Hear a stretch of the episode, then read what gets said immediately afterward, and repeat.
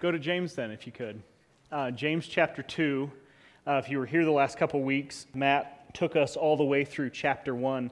And we're going to go chapter 2, verses 1 to 13 today. Um, before we jump in, though, to the text, something that's really helpful, I think, when we read James is to uh, remind ourselves of who the, the audience was, is.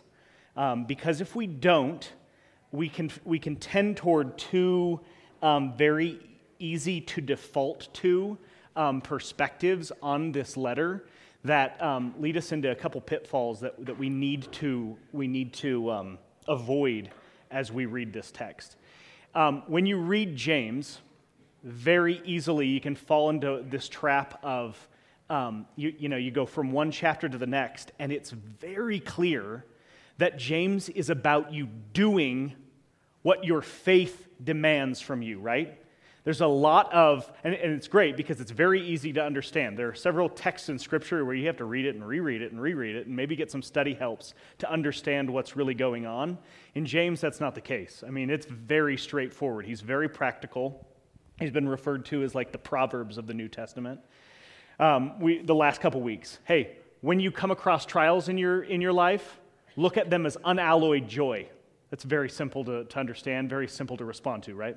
Um, bear up under temptation. Don't give in to the temptation to sin. Uh, you want to know what real religion looks like? Care for the fatherless and widows, and uh, keep yourself unspotted from the world. Not hard to understand, right? We'll deal with our text here in a little bit um, the text to follow is hey, the faith you say you have, it better look like good works.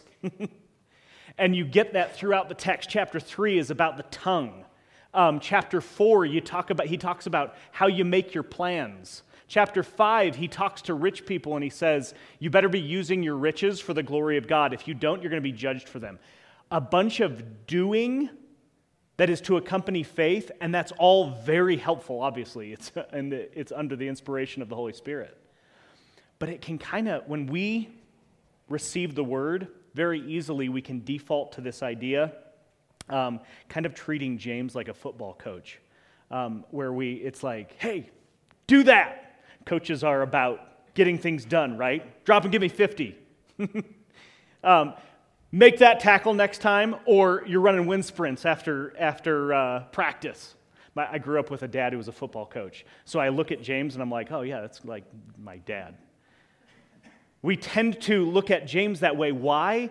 Because it's an easier way to receive God's word when we can look at it and say, okay, give me a list that I need to do, and then I can feel like if I get those things done, then I'm good, right?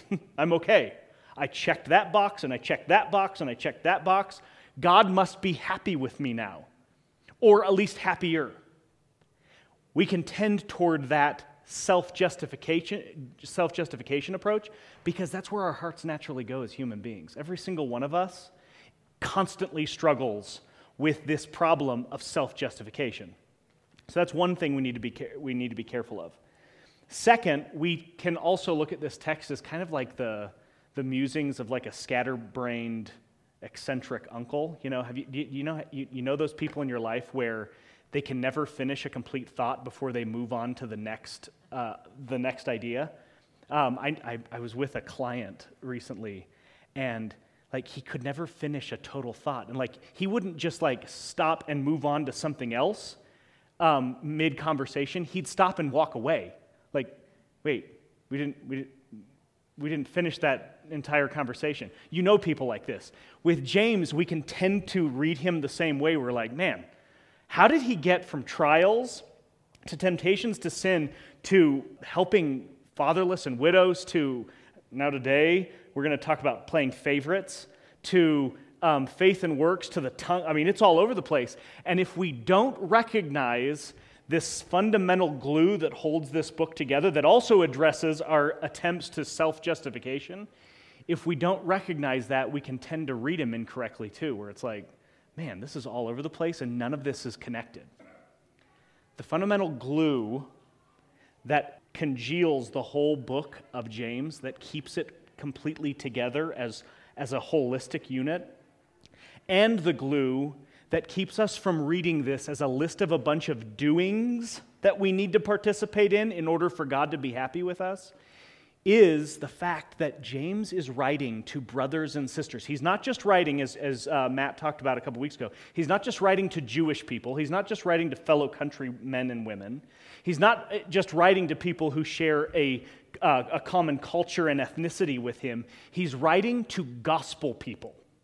And he starts chapter 2 the same way that he started at the very beginning of chapter 1, that he reiterated again in chapter 1 he starts chapter 2 with the same understanding. My brothers, show no partiality. So he starts with my brothers, and that again is the, the general term for brothers and sisters. You may be reading a, an English translation that, that says that. He's talking to all brothers and sisters in Christ. The fundamental reality that they all share together is the fact that they are gospel people.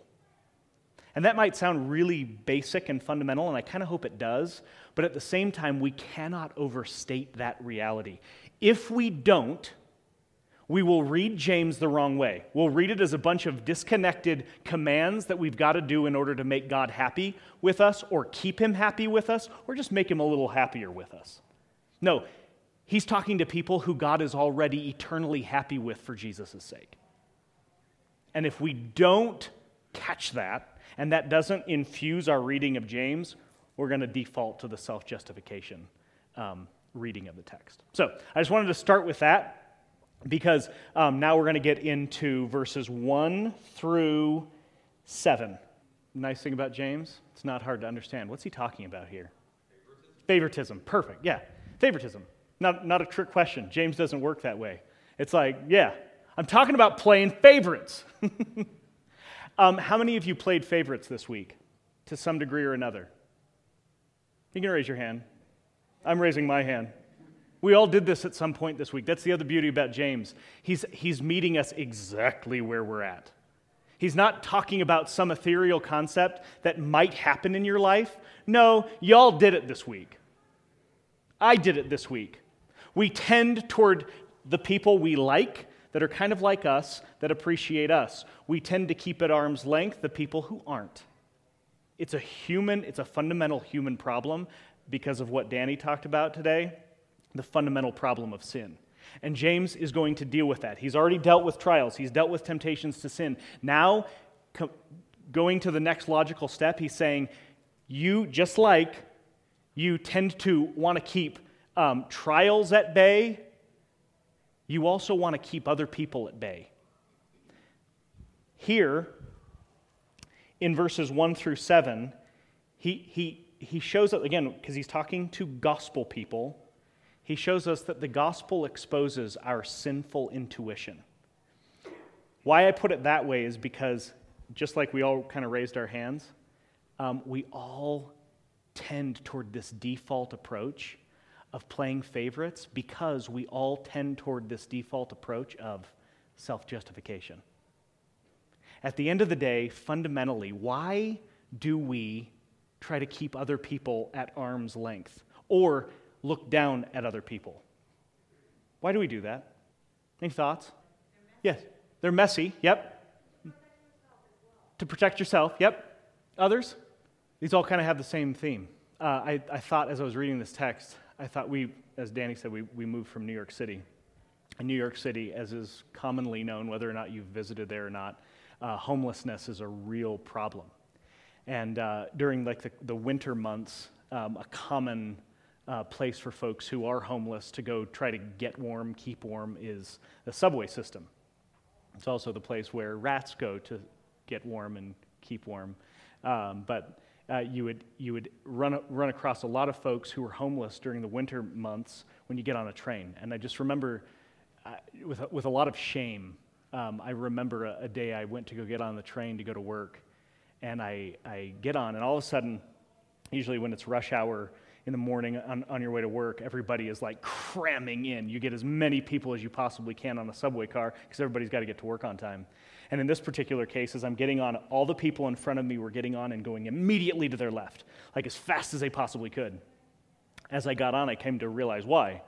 There was a uh, a gentleman who obviously was homeless, had been sleeping there, um, just filthy clothing, and he had no socks or shoes on, and on one, in one of his feet was just, um, it, it, was infected with some type of a sore. It was, it was, it was really obvious and really um, awful to, to look at.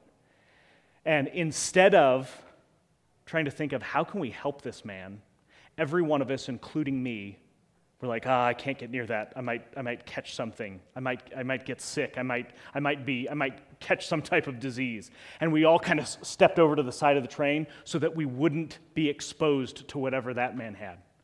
To this day, I'm ashamed of myself for that. That's a very real example. But why, and you all said it, why do we do that? Because when we can associate with certain people, and in this case, James gives an example of a, a wealthy person, an obviously wealthy person coming into a church assembly, um, and then a poor person who is obviously poor, who obviously doesn't have a lot of money to give, or um, a lot of, um, you know, they're not, they're not going to be appreciated for any particular thing.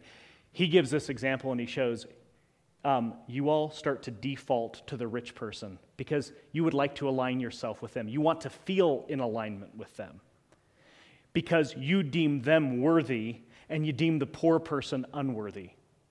And it makes us feel better about ourselves when we can look at other people and say, Well, I'm, I'm fundamentally better than you are. that comes from a heart that defaults to self justification.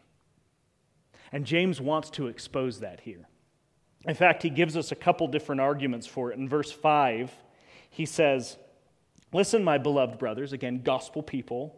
Has not God chosen those who are poor in the world to be rich in faith and heirs of the kingdom which he has promised to those who love him? So, first of all, he says, um, and this is like a 1 Corinthians chapter 1 approach as well that Paul takes. He says, um, the rich aren't the ones who are often chosen. Why? Because the rich are often the ones who don't feel like they need a physician. They don't need salvation. They are already fine, at least according to them. The poor in the world are the ones who know they have a problem, who know they're destitute, who know often that they're sinful. Those are the ones who are called. Those are the ones who are chosen. Why? Because they recognize they need a doctor for their souls. He then says in verses 6 to 7, he says, and on top of this, the rich are the ones who are oppressing you. the, the rich people in this context had been dragging some of these believers into court, taking advantage of them. And what James is saying is, you tend to want to align with those very people. Why? Because in some way or other, it exposes your sinful intuition that you want to feel justified along with them our society, in our society, we do this a lot, right? We all talked about it like on an individual level. We've done this since Adam sinned. You look at racism, you look at any type of form of prejudice, you look at a lo- we're coming up on another election season. Oh, please no. Um, this is exposed to the nth degree. If you don't align me with me on my politics, you're an awful person, and I would prefer you not be in this country anymore. Our hearts do that. In fact, we do that to the point where we, we, there's so much vitriol thrown at each other over politics that as believers, there's, a, there's not very much left um, to love those person for Jesus' sake, right?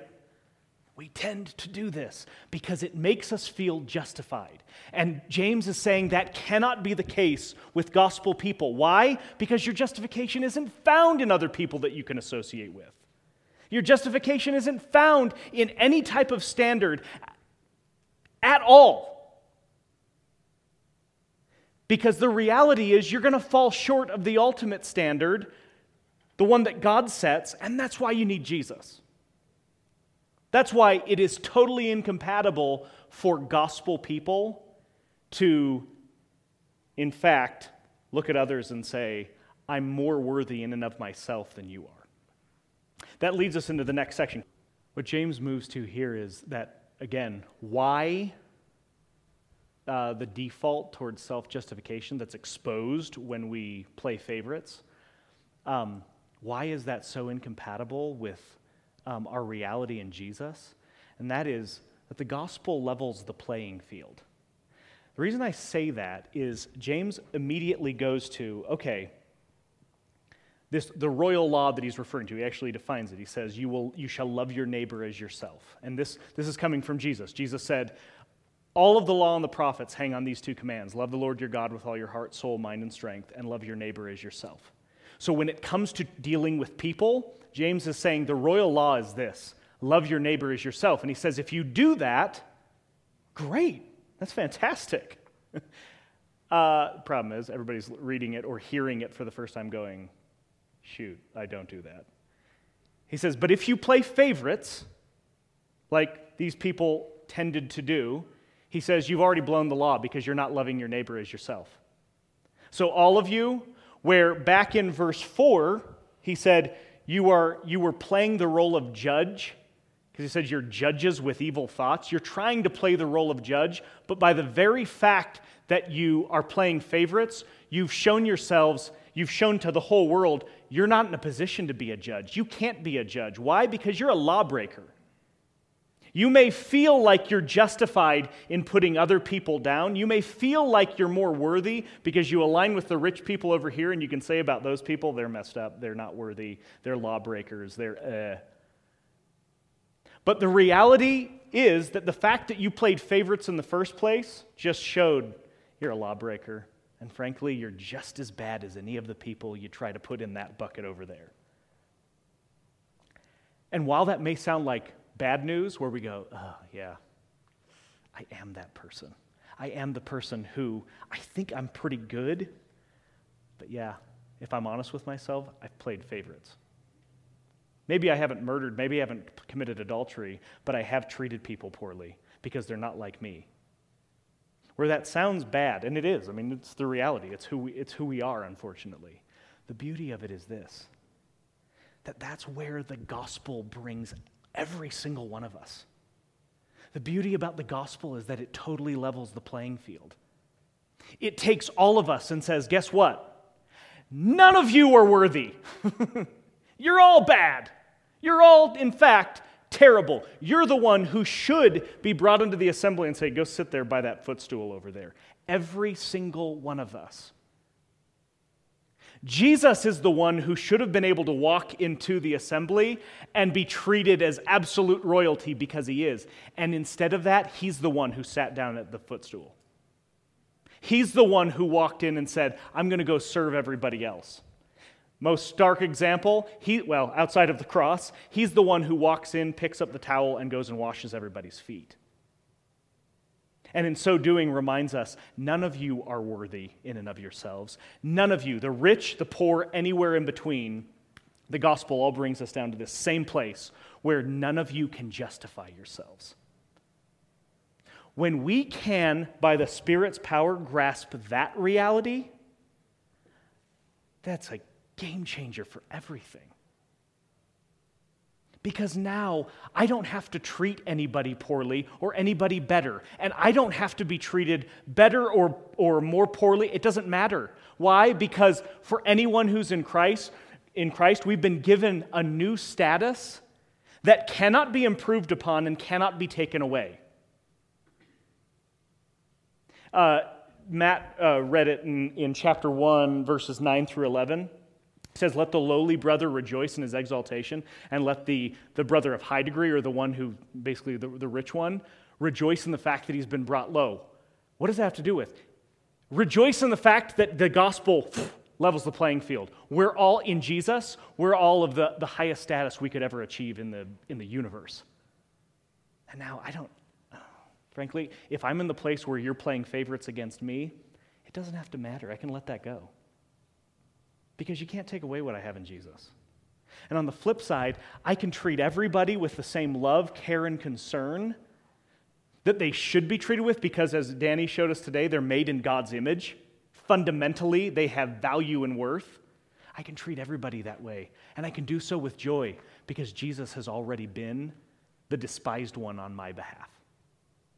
That's a game changer. That, that changes everything for us. Now you can go out into the world with great joy and treat everybody with love and, and care like Jesus uh, loved and cared for us. And that takes us to the last part of the text. And this is where we'll finish. We talked about James saying, Go do. Don't just hear, do. Don't just hear, do. If, you're fa- if you say you have faith, it better have works. We'll come back to that next week. But this in verse 12 is where he really gets to the do part. He says, So speak and so act. This is the this is the part where it's easy to go, okay, okay, okay, okay, I'll do it. if this will make God happy with me, okay, okay. No, He's already shown us the gospel has leveled the playing field. So now, because of that reality, because you're gospel people, you've been shown that type of mercy, even though you are the one who should be down at the footstool. You've been elevated in Jesus. Now, based on that premise and on nothing else, so speak and so act. In fact, now go out into the world and don't play favorites anymore. Stop treating others, uh, stop treating some as though they are worthy of your love and others that, that stop treating them like they aren't. Because you, number one, he gives two, two parts to this argument. One, um, you will be judged according to that law of liberty. Not judged in being sent to hell. These are gospel people. But all of us will stand before the judgment seat of Christ, right? We'll all be, we'll all be have our, have our lives put on display and say, okay, um, what's, what's gold, silver, precious, precious stones, and what are wood, hay, and stubble? We know that. And, and so James is saying, with gravity, take this, take this command to heart that you are to love your neighbor as yourself, regardless of what that neighbor looks like. But on the flip side, again, here's the gospel joy that's infused into this. You are the people who have fundamentally come to realize through the power of the Holy Spirit what it means to have mercy triumph over judgment. You're those people. Judgment was hurling toward you because of everything wrong you've done. But instead, Jesus comes in and takes, the, takes all of the brunt of that on our behalf. So mercy has triumphed over judgment. Now go so speak and so act, like I just told you to do, and stop playing favorites. Because you're gospel people now. You can respond to any type of favoritism displayed toward you with joy, and you can stop the, the favorite playing that you've been a part of because of that same gospel joy. Because you've received mercy instead of judgment. And that should be something that we ruminate over, meditate on throughout the course of this week. Think about it at work tomorrow. There's the coworker that drives you nuts, and there's the coworkers that you like. One of the things, our, our, when our kids go to school in the morning, we try to remind them find the kid who has no friends. Because we didn't deserve any friends, and Jesus came and befriended us. That's the type of thing that you and I can move out into the world, and that's one of the most incredible apologetics for the gospel. To be the type of people who don't play favorites because everybody else does. And we can do that because fundamentally, as a matter of our identity, we're gospel people. We now have the ability through the power of the Spirit to go out and actually not play favorites. And that leads me to this final thing. This quote may look really ridiculous to you, but I've, I've been exposed to a ministry down in Tennessee and just a, a gospel saturated community for everything I've been able to see. And they have a mantra that they, that they just put out in front of everybody, and I just love it. Their mantra is this I'm a complete idiot. My future is incredibly bright, and anyone can get in on this. That should be the mantra of every gospel person. I am a complete idiot, and so are you. but my future is incredibly bright. Why is it bright? Because I'm in Jesus. I have a status that nobody can take away and nobody can add to, nobody can detract from, and anyone can get in on this. Let's pray, and then we'll be done. And then we'll get back to chapter 2 and the second half of the text next week. Father, thank you for um, the time together. Thank you that um, Jesus has leveled the playing field because he took all of the consequences for our sins upon himself. He was the outcast so we could be brought home. He was the one treated like the servant so that we could be elevated to joint heirship with him. So help us to rejoice in that and then help, it, help that to transform how we treat people. Not just the people that we like or that we naturally gravitate toward or the ones we have affinities with, but the people who bother us, the people who maybe are our enemies, maybe hate us, but instead we treat them with kindness and love because we've been treated with kindness and love, even though we were your enemies. We pray these things through Christ. Amen.